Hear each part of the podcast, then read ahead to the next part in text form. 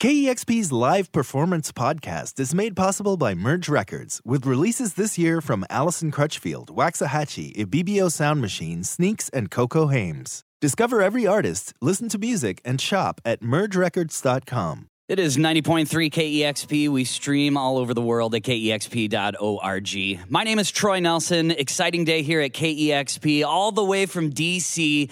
We have none other than Priests live here in the KEXP live room. So, Priests, if you're ready, take it away. All right.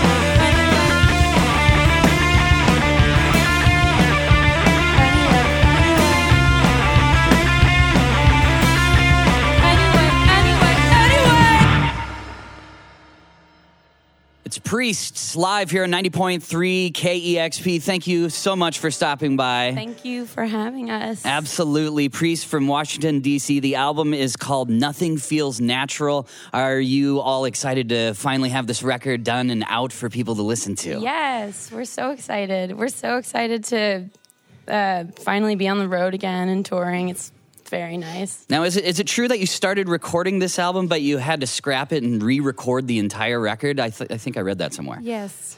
It was very true.